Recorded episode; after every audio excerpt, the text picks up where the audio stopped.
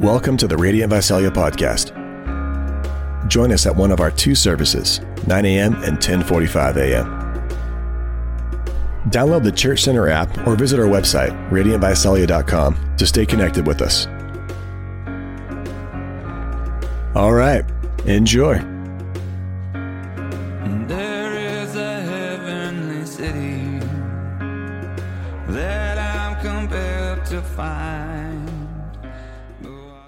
Holy Spirit, we ask that you'd lead us into all truth this morning and that you'd reveal Jesus to us. Amen. Uh, we are called as followers of Jesus to serve. Uh, Philippians says that we should have the attitude of Christ. That we should not only do what Jesus did, but we should have the same motivation, we should have the same attitude as Christ. And Christ didn't come to be served, but Christ came to serve. And so during the month of February, we've been talking about following Jesus into service. And our desire to know how we can better serve and use our time and our treasure and our talent um, has led us as a church into a conversation about gifts. And in particular, it's led us into a conversation about the miraculous gifts listed in 1 Corinthians 12 the gifts of the Spirit or the revelatory gifts.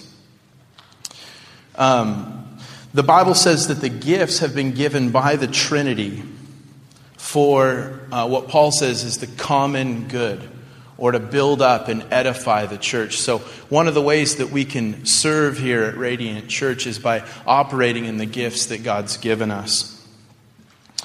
And as I, as I talked about last week, this is actually part two of the sermon that I intended to preach last week. And um, got a little carried away telling some stories.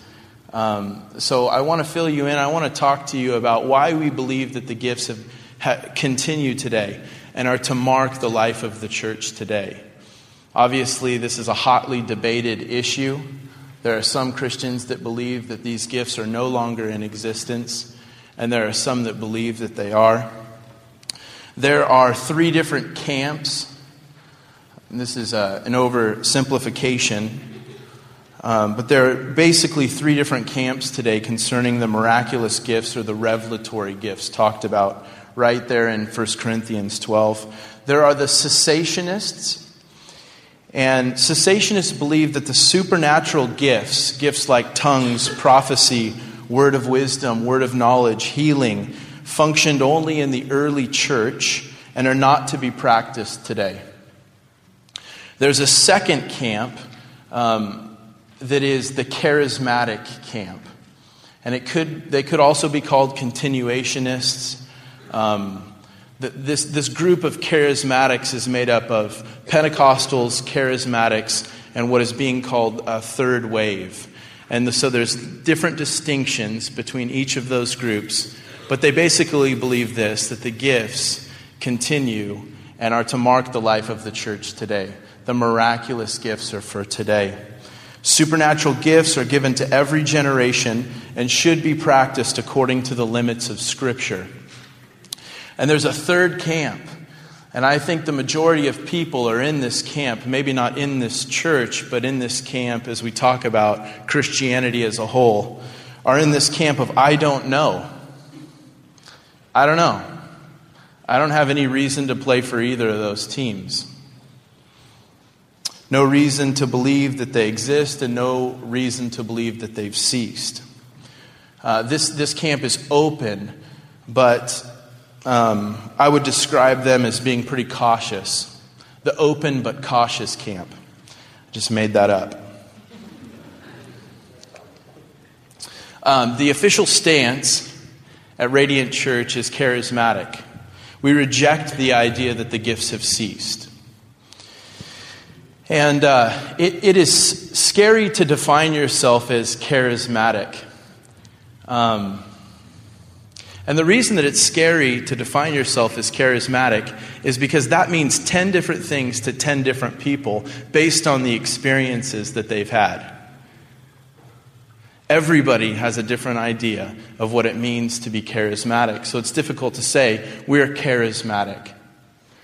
And it was funny, I know that um, some of you, many of you here today, meet in uh, home groups, or we call them life groups because we wanted to. Um, growth groups. we, call, we called them. Uh, we called them um, growth groups to dupe you into believing that they weren't the same home group that you've been to for the last 10 years, but they were something fresh. So we've got these growth groups. And um, I, I, know that in, my, in mine, and, I, and I've heard from other people, it was incredible to hear people's experiences. It was incredible to hear about um, people's um, first touch with the gifts of the Spirit. It was incredible to hear people talk about when they first encountered prophecy or tongues or healing. And um, it, it, was both um, exciting and sad. There were these incredible stories of victory and God, you know, intervene, intervening and revealing Himself. And there were these terrible, terrible stories in our group of people saying things like, I was told that if I didn't speak in tongues, I didn't have the Holy Spirit. Worse than that was someone who told me I was told I was going to hell if I didn't speak in tongues, and that this person would stand next to me until I did. So, what was interesting is what I discovered as we went around in our group is that people didn't have a problem with the gifts. People don't have a problem with the gifts. Most believe that they are for today. Their struggle is with a ministry style, and their struggle is with a presentation of these gifts. They don't have beef with the gifts. They've got beef with a ministry style and the way that these gifts have been presented. Another way to, to word it would be this I don't, I don't necessarily think that people had a problem with the knife, they had a problem with the person holding the knife. It wasn't the gifts that bothered them, it was the people using the gifts that bothered them. They weren't struggling with the gifts of the Spirit, they were struggling with the people who were using the gifts of the Spirit. And, um, and as we said last week, I think that that really comes down to the, the reality that those that are operating in spiritual gifts don't necessarily have spiritual fruit coming from their lives. And we can never mistake spiritual gifts for spiritual fruit. Someone may be operating in the spiritual gift of prophecy, but they might not be bearing spiritual fruit in love. Someone could be operating in the gift of tongues, but they're not bearing spiritual fruit by being patient, kind. I'm not even going to. Last week I tried to rattle off the fruit of the Spirit, and I was about too shy.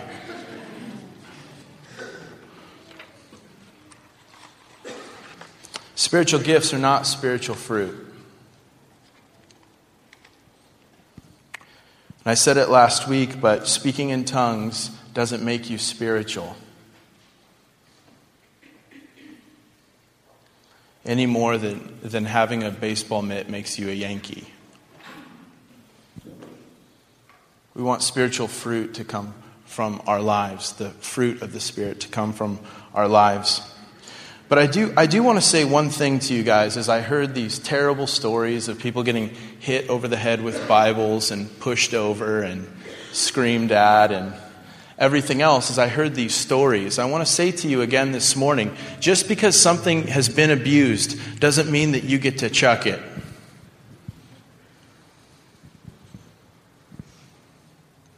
And this goes for many different areas inside the church. I know authority has been abused in your life. Doesn't mean you get to chuck it. I know that some of you have been hurt by maybe the way that your church did giving. Doesn't mean that you just get to dispose of it. Just because something's been abused in your life doesn't mean you get to get rid of it. Again, the Bible is our standard, not what you've experienced, but the scriptures are for us our standard here at Radiant Church. And I put it this way a, a few, uh, a few months ago, I got a, I got a fake $100 bill. And I didn't know it was a fake $100 bill, or I didn't know it was counterfeit money until I went to deposit it. And when I handed it to the person making my deposit, they were like, This $100 bill is not a $100 bill. This is counterfeit money, and we're confiscating it right now. And I said, Well, how will I go back to the person and say, You gave me a fake $100 bill? And they were like, Well, you don't. And I had no proof. I couldn't walk back to the person who gave me the $100 bill and say, Hey, this one isn't good. Could I get another one? Because they took it immediately, they confiscated it. So I got dealt some counterfeit money. But you better believe if I see a $100 bill on the ground, I'm still going to pick it up.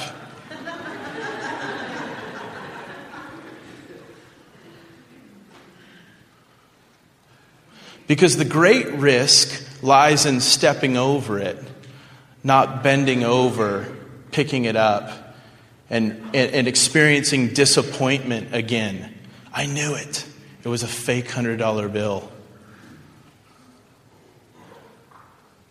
Just because you've experienced the counterfeit doesn't mean that there's no such thing as the real thing. And again, the great risk lies in stepping over that $100 bill, not in bending over to investigate if it's the real thing or not. We are excited here at Radiant Church about the supernatural. We're excited about God doing signs and wonders. And we shared last week that signs are intended to point to something beyond themselves. So, signs are intended to point to Jesus. Wonders are intended to make us wonder about Jesus. And when signs and wonders point to someone or some ministry, uh, we're not real excited about that.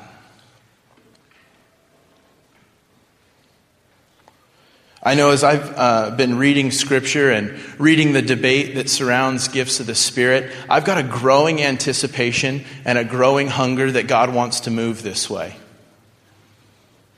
There's a confidence in me that's growing as I'm opening the scriptures. And there's a confidence that's growing in our church. There's some real exciting things that are going on. We are excited about the supernatural, but here's the deal about the supernatural here at Radiant. We want God to handle the super part and you to handle the natural. You major on super. Sorry. You major on natural. You let God major on super. We're excited about engaging these things that God's given the church in a natural way. You don't have to have a super low voice. You don't have to get super worked up. You don't have to have super hair or a super suit. You let God do the super, and you do the natural.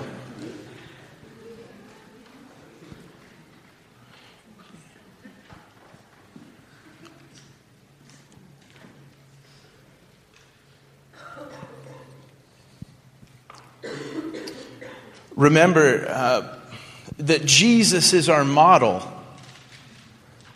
Jesus is our model for what it means to be filled with the Spirit.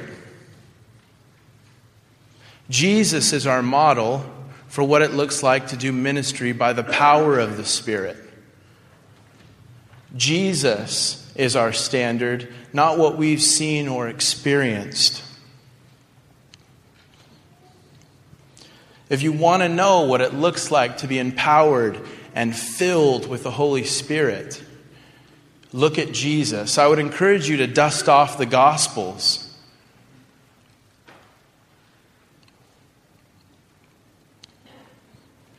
Jesus didn't generally hold miracle services. Not saying that those are wrong, but what I'm saying is that Jesus didn't necessarily do those things he healed the people that were brought to him. Sins were uncovered, in conversations that he was having with someone. Not from a stage, but in conversation, sins were uncovered.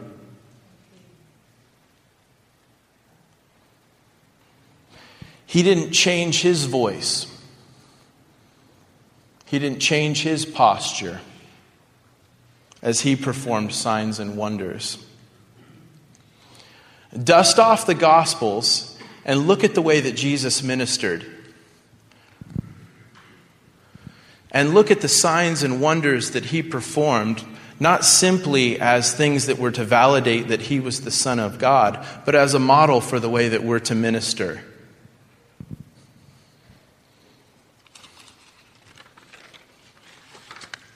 So I want to talk to you. That was um, an intro. Uh, I want to talk to you. Well, I want to tell you two reasons why cessationists believe that miraculous gifts or revelatory gifts have ceased. And then I want to talk to you about two reasons that we believe that they continue and that they're to mark the life of the church today. And the reason that I want to share this with you um, is not so that you can uh, get in an argument. It's not so that you can be divisive. Um, it's not just to arm you with some sort of knowledge of why people believe what they believe. My desire in sharing this with our church is that a confidence would grow and fear would be dispelled. Because there's a lot of fear that surrounds the gifts of the Spirit in particular the miraculous gifts. There's a lot of fear that surrounds it. There's a fear of the unfamiliar. For some of you, the gifts of the Spirit are really unfamiliar. You've never been around a church that engages these things, and it's just scary because it's unfamiliar. And I applaud you. I really, as I was thinking this morning, I, I, I am so encouraged and inspired by those that are here that are allowing themselves to be stretched that are opening their hands before God and saying, Lead me into truth. Really inspired by the stretch that some of you are making to be here with us and to worship with us. I hope that I'll be as willing to question my paradigm. Hope that I'll be as willing to challenge some of my assumptions because you guys have been really willing uh, to stretch yourself. There's a fear of emotionalism, there's a fear of fanaticism, um, there's a fear of rejection when people find out that you speak in tongues. And um, I wrestle with those fears, and I know that you wrestle with those fears too. And, and Radiant Church is a, is, a, is a safe place for you to wrestle with that. If you don't speak in tongues, you're welcome here. We don't believe that you don't have the Holy Spirit. And the Bible, as I've been opening it, has given me some understanding that's been dispelling my fears regarding the gifts of the Spirit. So, two reasons why cessationists believe the miraculous gifts or the revelatory gifts have ceased. The revelatory gifts or the miraculous gifts in 1 Corinthians 12 are the message of wisdom, the message of knowledge, gifts of healing, prophecy, and tongues, the interpretation of tongues. Anyway, so when, when we talk about the miraculous gifts or the revelatory gifts, we're talking about those gifts. Most cessationists are charismatics and that they believe that some of the gifts continue today. But it's just the revelatory or miraculous gifts that have ceased.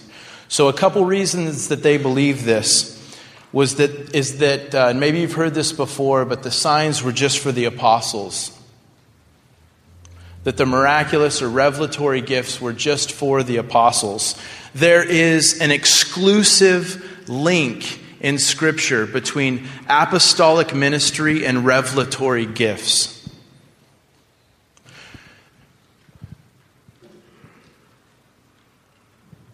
The idea is that, the, that signs and wonders and miracles were meant to validate the messenger and not to validate the message. They were meant to validate or authenticate the authority of the apostles. So it makes sense, as Norman Geisler says, that the signs of an apostle passed away with the time of the apostle. So when, um, I guess it would be John's heart sputtered out, the miraculous gifts ceased because signs and wonders were just the signs of the apostles. So we should refrain from praying for signs and wonders because they were the unique sign of an apostle and they were meant to authenticate the authority of the apostles who were the once and for all foundation of the church. So these gifts were given primarily and even exclusively to authenticate or to attest to the authority of the apostles. The problem with this argument it, I mean, the, the biggest one is that we can find nothing in Scripture to support it. And that's, that's the problem with this. The other problem with it is that Scripture tells us that farmers, shopkeepers, housewives, elders, and deacons were performing miracles and operating in miraculous gifts. Apostles were not the only ones performing miraculous gifts. Signs and wonders were for sure one of the ways that you knew you were dealing with an apostle. Signs and wonders were one of the marks of an apostle, but they weren't the only mark.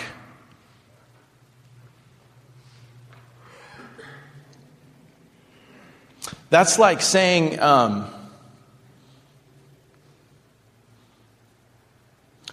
That's like saying a, a cyclist has strong calves.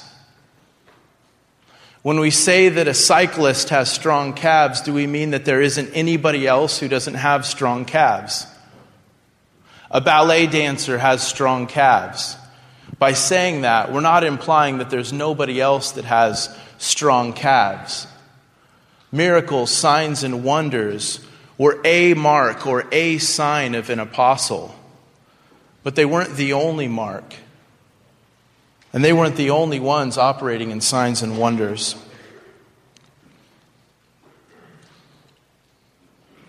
The other problem with this argument, you'd have to, in, in order for this to be a good reason to believe that the gifts have ceased, you'd have to believe two things. One, that only apostles operated in signs and wonders and miraculous gifts. And two, that the only reason for a sign or a wonder was to attest to or authenticate the authority of an apostle.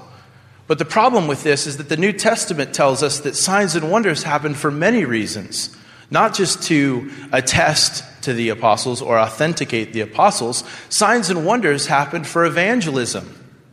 Signs and wonders happened um, uh, so that God would be glorified Signs and wonders happened, miracles happened, so that God could reveal his compassion towards us.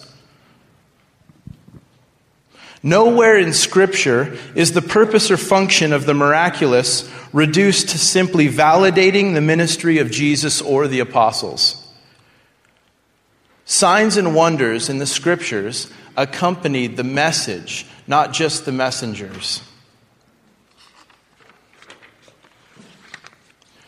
In Luke 10, Jesus sends out 70 people to perform miracles, not just the 12. In the, books, in the book of Acts, Stephen, who was a deacon, did great signs and wonders in front of the people.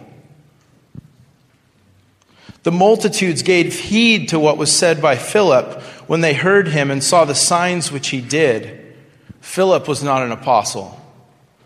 In Galatians 3, we read that there are miracles going on in the church in Paul's absence. In Corinthians 12, the church is being encouraged to operate in the miraculous gifts. There is no exclusive link between apostles and revelatory gifts. There's no evidence in Scripture that suggests that miraculous gifts were unique to the apostles or unique to the time of the apostles, which is the better argument, which we'll talk about now. The better argument is that there's an exclusive link between the time of the apostles and signs and wonders. So basically, the, the reasoning goes like this signs and wonders were operating during the time of the apostles, but now that we have the scripture, we don't need those gifts any longer. It was only until we finalized the New Testament so that gifts ceased upon the completion of Scripture. We needed, we needed signs and wonders to validate things then. Now we have the Bible to validate things. So the Bible replaced miraculous gifts. And this one, this one is pretty. This is probably the number one reason to be a cessationist, is, is to imply that God is still speaking, to imply that He's still working in miraculous ways, implies in some ways that the scriptures aren't good enough. How many of you have experienced this? I know when Tiffany and I uh, left the church that we were a part of for a long time to plant Radiant Church, what we were saying to people was God is calling us to do something new. And what we were hearing from the people that we loved very much was, What's wrong with your home? We kept saying, God's doing something new. And they kept, they kept feeling like when we said that we were leaving, that we were somehow implying that something was wrong with the old. So when we as charismatics say that God is revealing himself, that he is still speaking, there's a natural reaction to that to say, what's wrong with what he already said? We've got everything he said right here. That to somehow say that God still speaks is to question the finality of Scripture and is to question the sufficiency of Scripture and it brings up fears. It's really seen as a threat to the Bible. Have you experienced that with people before? When you say, God led me, God spoke to me, I received a prophecy, and it was like automatically to say that was seen as a threat to Scripture. So we have to answer the question, and John Piper does an amazing job in the article that I gave you last week. I made more copies of the article. Um, there's another 25 copies of a position paper that John Piper wrote called Signs and Wonders Then and Now. And we have to answer the question are signs and wonders against the Word? Are signs and wonders a threat to the Word of God? Are they against the Word of God? Again, the big problem with this argument is that we don't find, uh, we don't find anything that suggests that in Scripture. There's not a syllable in Scripture that would say, indicate, or even imply that the Bible supplants the need for miraculous gifts of the Spirit. I believe that this is a this um, this really is a misunderstanding of how prophecy and tongues work and the place that they're given in the church. It's a, it's a misunderstanding of the nature of these gifts. The gifts of prophecy and tongues are never competitive with Scripture, but they're always conformed to the Scriptures. And I know that you've experienced something other than that but they're never competitive with the truth of Scripture. They're always to be conformed to the truth of Scripture. They can work in concert together, they can work together. We see this when, when, um, We see this when Scripture tells us to go and preach the gospel.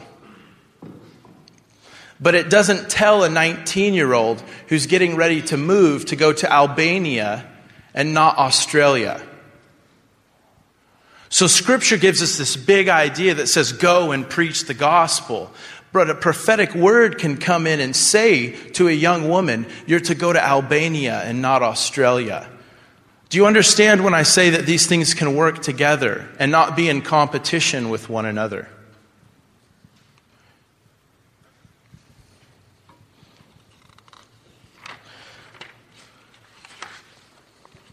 The other question that I found myself asking as I was reading this argument was why would a completed Bible get rid of the need for miraculous gifts? Why would a Bible get rid of our need for these things? Why can't they coexist today? The question I started to ask myself was that if Jesus needed these things to validate his ministry, why don't we need them today to validate ours? Why, if he and the early church needed these things, would we think that a completed Bible moves us to a place where we no longer need these things? If they needed them to attest to the gospel, why, why don't we need these things? If there was ever a dude who didn't need miracles, it was Jesus. If there was ever a guy who didn't need signs and wonders, it was him.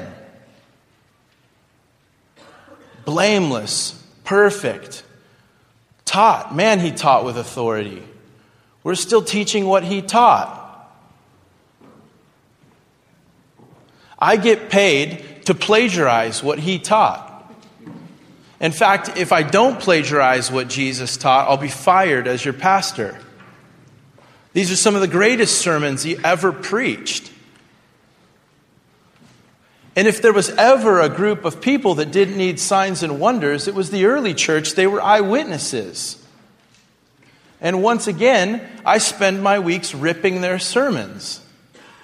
These guys could preach. If Jesus and the early church needed miraculous gifts and signs and wonders to attest to the gospel, then we need them today as well. Some believe that the Bible does say this. Turn with me to 1 Corinthians 13. Some believe that 1 Corinthians 13 tells us that the gifts have ceased with the completion of Scripture.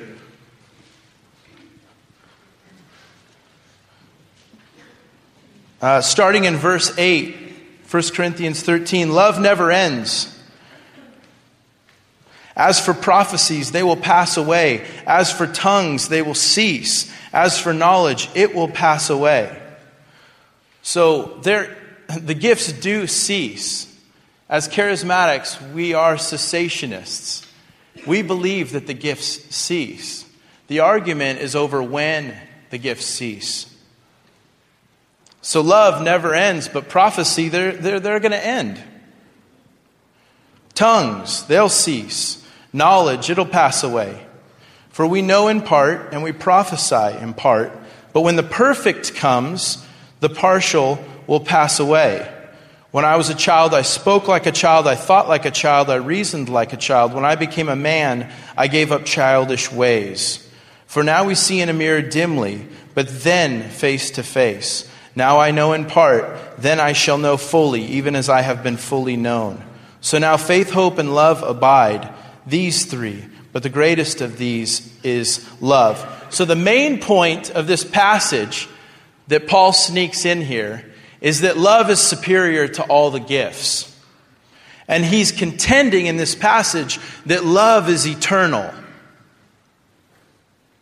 Love lasts forever. These gifts do not, these gifts cease. The reason that the gifts cease, Paul says, is they're imperfect. The reason that he says that they're uh, imperfect is he says that they're partial.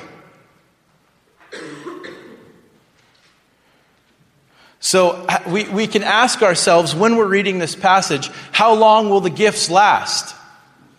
How long will they last? They'll last until the perfect comes. says this passage. But when is that? When is the perfect coming? Cessationists would believe that the perfect coming is the completion of Scripture. That prophecies, tongues, knowledge, these things ceased because the perfect has come and we have a completed Bible.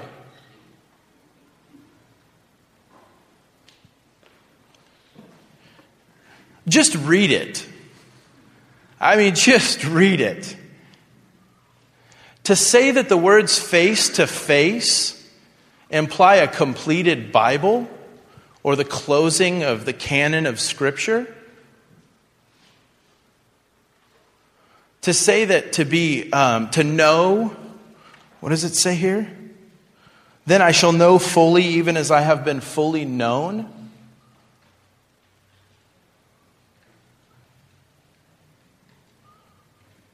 To say that those terms describe the completion of Scripture is to stretch them way beyond their breaking point.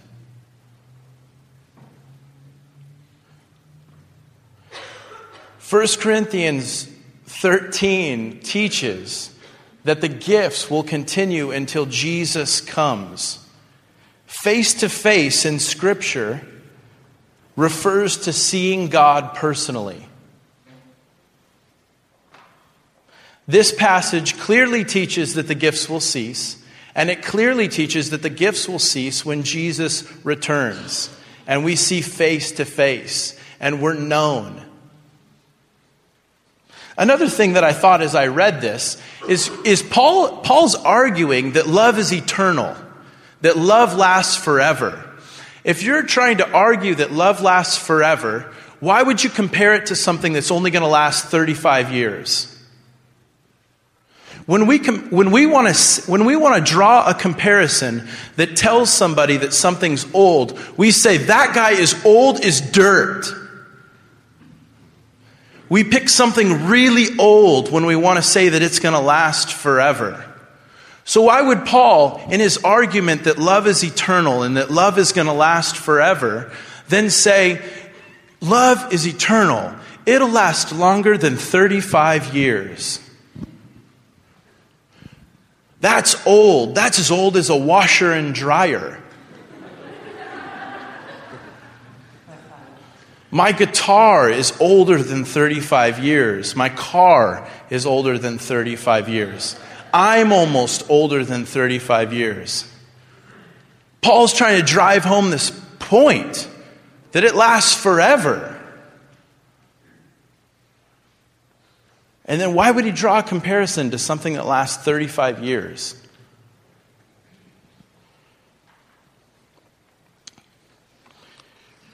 Richard Gaffin, who's a leading cessationist,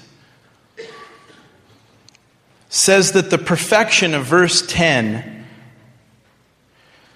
says that to say that the perfection of verse 10 has in view the completion of the New Testament is not credible exegetically.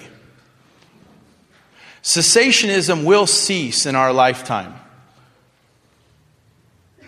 They've turned on each other. That was a prophecy.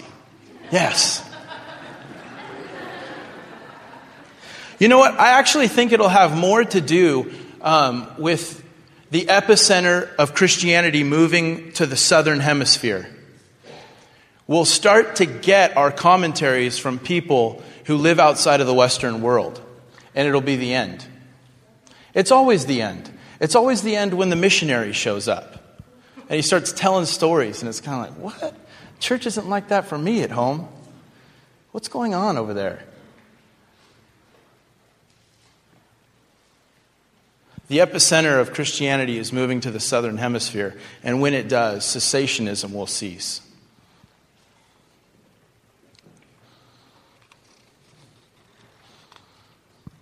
John Piper writes in the paper both these phrases, seeing face to face.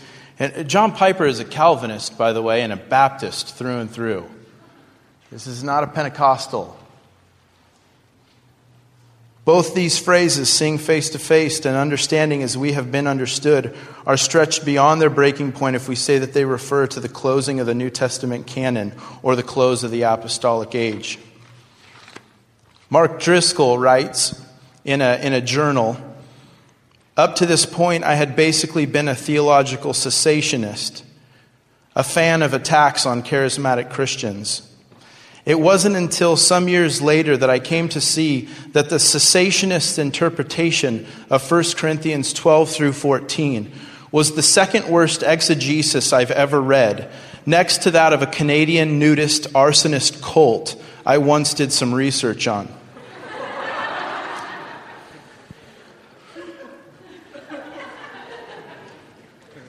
There's no reason in the Word that signs and wonders can't work together with Scripture.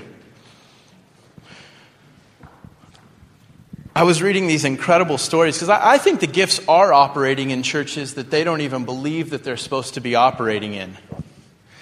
I read this account of uh, Charles uh, Spurgeon, C.H. Spurgeon, again, a good Baptist preacher.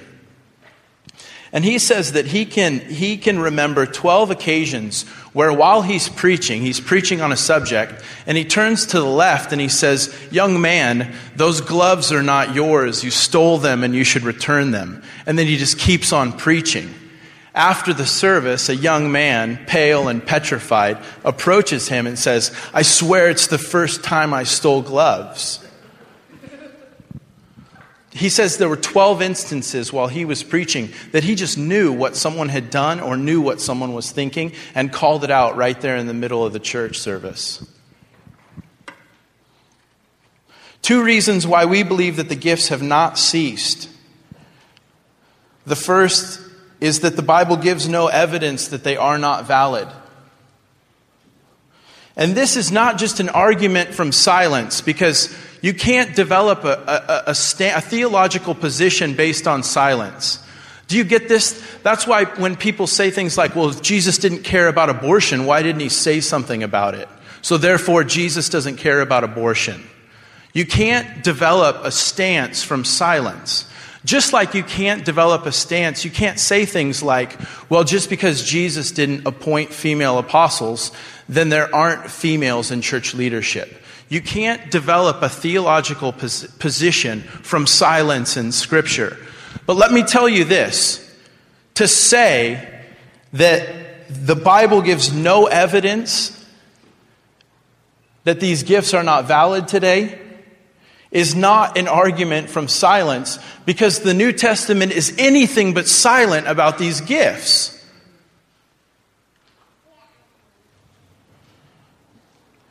The burden of proof is on a cessationist. You should be saying to a cessationist, What in the Bible would make you believe that these gifts have ceased? Not in an antagonistic way, but the burden of proof lies on them. The New Testament is anything but silent about the operation of the gifts in the church. The second reason that we believe that the gifts are alive and kicking today is that the ultimate purpose of each gift is to build up the body of Christ. The ultimate purpose of these gifts is to build up and edify the church. Not to establish your role or your position or your status as some sort of superhero in the church. These gifts are to build up the church and to serve each other. And nothing that I see in the New Testament and nothing that I see in the condition of the church today makes me think that we're beyond being built up and edified. We don't need that anymore. We've arrived. We all came to church with Bibles. Seriously, are we beyond this? Are we beyond being built up and edified? Have we progressed beyond our need to be encouraged? Open your Bibles to Ephesians 4. It was he who gave some to be apostles, some to be prophets, some to be evangelists, and some to be pastors and teachers, to prepare God's people for works of service, so that the body of Christ may be built up So, again, the purpose of these gifts, some given to be apostles, prophets, pastors, teachers, evangelists, is so that the body will be built up. Verse 13, chapter 4. Until the completion of Scripture? No. Until we all reach unity in the faith and in the knowledge of the Son of God and become mature, attaining to the whole measure of the fullness of Christ.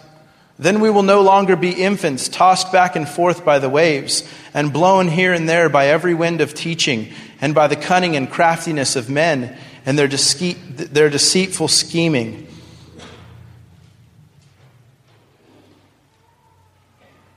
Last time I checked, we haven't, re- we haven't reached this yet. These gifts are given until we reach this, till we reach perfection.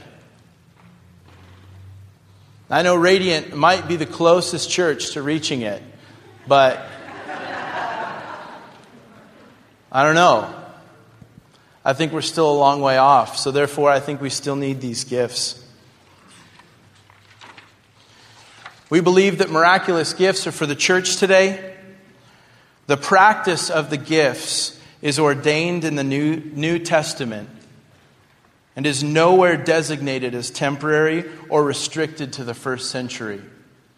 Ephesians 4, 1 Corinthians 12, 1 Corinthians 1 tell us clearly that the gifts will cease. They will cease when Jesus returns.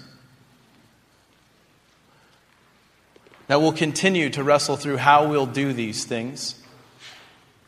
But what I wanted to get across to you is that these things are for the church today.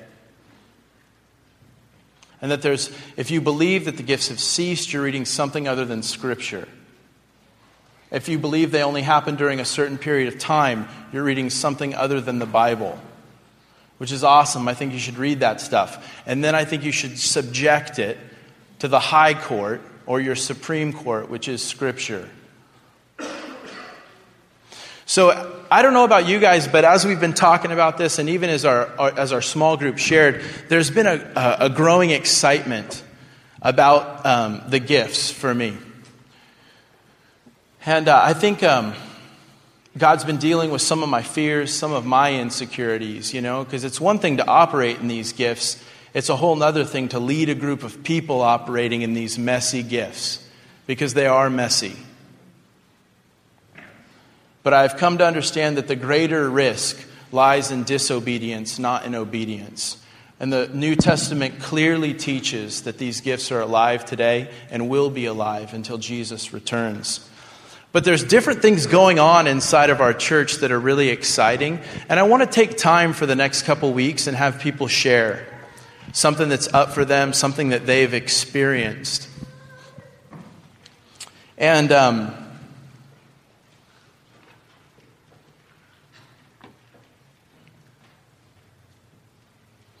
and so Danny came to me a few, a few, uh, well, maybe it's about a month ago, and shared with me something that was going on for him, something that he had experienced. And I want to, I want him to share his experience. Yeah. Okay. Well, I'm loud. Did you, did you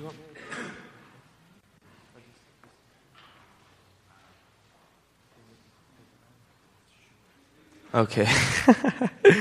uh, I don't know where to stand. You took this away from me. Can I? Can you? All right. I'll just. I like this thing here. Makes me feel comfortable. Uh, I just want to tell you uh, quick about how I became a Christian. Um, I didn't know uh, Jesus at all. Uh, I've heard from my grandmother. I think she was the one that that really uh, was consistent. Um, yeah, thank God for praying grandmothers. They're they're good.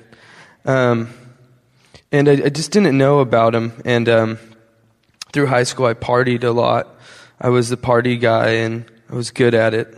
not bragging, but it was fun. And uh, I um, it wasn't until my life was spinning out of control, and um, there were some conflicts uh, with within me. There were um, things that I have uh, done or things that I did that I really, regret, and I made mistakes. And uh, there was a conflict from what I believe is good and from what I was acting out. And it was frightening to me. It was uh, frightening to know that um, either something internally or externally was controlling my life, and it wasn't me. I uh, had no clue that I was a slave to sin. I didn't know this. It was scaring me. I had anxiety. And it wasn't until I reached rock bottom that I prayed to God that I just, I'm done trying uh, to live on my own. So he, uh, he used a couple of special people in my life to bring me to God, and that's a quick version of my conversion. If you want to know more, I could talk to you later. Uh, but um, the main part of this, uh, for me, that, that I guess Travis wants me to share, is that um, at the turn of this new year, I, uh, I had been hanging out with some awesome people from Foundation School, people like Glenn and Josh and Sonnet. And uh, if I don't mention your name, don't get your feelings hurt. But uh, those people. And um, we had been watching um, some podcast of a really powerful uh, preaching down in the south, uh, Kansas City. It's IHOP. If you haven't heard of it, that's okay. But um, uh, the preacher was putting on my heart to really connect with God in a, in a way, like a relationship way. And in, in Scripture, it's, it's, we focus on the bridegroom side of Jesus, and, and, um, and that's kind of what was on our heart. So we fasted uh, the day after um, New Year's for 24 hours, and I think we like worshipped for five hours.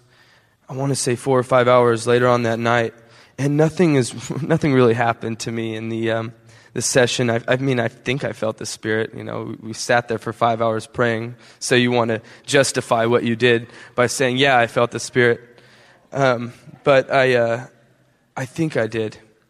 But the next the next night, uh, January second, I have it written down. I have the date. It's a real thing. And and just before I share this, I I, I don't want I, uh, I, I don't have any reason to look cool in front of people. And when I hear testimonies, I say to myself, What? I, I don't believe it. And um, they have some alternative motive for telling me the story. There, there's something that they're trying to do. They're trying to sell me something. I don't have a member's jacket to give you. I'm not trying to sell you anything. I don't, I don't have a reason to look cool. I, am just being honest. And um, so, January 2nd, I make a prayer list, and I, um, on the fourth thing down, I, I write down, uh, God, show me your love. I want to know this because I remember Travis speaking on love, and, and plus we want to get to know Jesus intimately. That's, that's what we fasted for. Um, so as I was praying, I was going to dedicate a whole hour in prayer, and um, I reached the fourth uh, thing on the list, show me your love. And I really pressed into that and I prayed. And uh, finally, like after 15 minutes, God broke through. And uh, He, it was real. He, he like flooded my heart with love. And it was, it was amazing. And uh, I started to cry pretty hard. I don't, I don't know why, but it was, I, w- I was crying hard. I had a vision of Jesus, uh, not as like a, like an Asian uh, karate teacher, very wise but very blank, you know, like, you do this. Like, that's how my vision of Jesus was. But I actually saw him as a, a person that cries uh, with you. And he's very emotional, and uh, it was beautiful. And um, I started crying. My body was tingling a little bit. I didn't know what was going on, it was very strange. And I, um, I started getting revelations. And these to me are things that that when you read something like in 1 John 4:19, uh, we love him because he first loved us. We read that and we're like, yeah, that makes sense. A plus B equals C, and it's like, okay, I get that. But but when you get a revelation, you fe- it's like you feel it, you know it to be true, and it made total sense that um, the universe was created out of love and the only reason we love is because He gives it to us. And when we choose things that aren't His love, we choose something else. And it's, it's kind of scary, but um, there's a lot of there was a lot of victory in it too. I remember as I was crying really hard, it just turned to laughter because it was it was powerful. I was laughing hysterically, and it would it would have creeped somebody out if they'd have walked in. I uh, I was tearing up a lot, and um, and that's kind of changed my vision on Jesus. He wasn't this wise, blank faced teacher that, that can lead you to salvation. He was an actual man that would sit with you and, and cry, even though uh, things are going to be, he knows things are going to be fine for you. It's, uh, that's love. And, um, and it's, it, it, it's, it's true. Love is uh, more powerful than the gifts of tongues and it's, it's, uh, it's quite amazing. So I would just encourage you to also hunger for that and thirst for that. Uh, I could tell you more about the experience, but I don't want to take up too much time. So thank you for your time. There you go.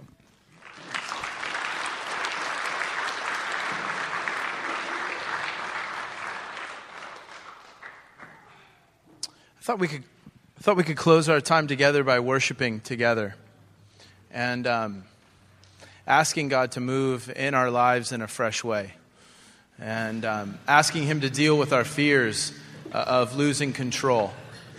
Uh, Danny, Danny explained the story to me, and when he did, he said, My, my dad was just a few rooms over. And I, I had this thought, this conscious thought in the back of my mind that if my dad walks in while I'm cry laughing with snot all over my guitar, he's going to think I've lost it, you know? And um, there is a deep fear sometimes to lose control. And so I just want you to open up as we, as we worship together. Um, fix your eyes on Jesus. Again, he's our model. Um, the point of Danny's story is not that you should get baptized in the Spirit or that you should speak in tongues or that you should anything. The point is that there's more. And you'd be crazy not to contend for it. You can call the more whatever you want. I don't care here. You, but there's more. I think people get wrapped up in semantics when the truth is that there's more. There's more for you. So we'll worship one song together. After that, you're free to pick up your kids or you're free to stay and linger unless you have kids and then you're having to go pick up your kids. don't linger don't linger till 12:45 if you've got kids. Send uh, send one one parent to go pick them up. Let me pray and we'll launch into worship. Jesus, thank you for giving gifts. I pray that you'd help our church to understand these gifts. We want to receive what you've given to us, Lord. We've not progressed beyond our need for these gifts. And we're excited about you moving in our church. We're excited about you revealing your heart to us. And so we ask that you would use many things to do this. We love you, and we, we don't want to just talk about you, we want to experience you. We love you, and we don't just want to talk about you, we want to know you intimately. We thank you for what happened in Danny's life, that you revealed how much you love him. I pray that you would reveal to every heart here your great love for them. In Jesus' name, amen.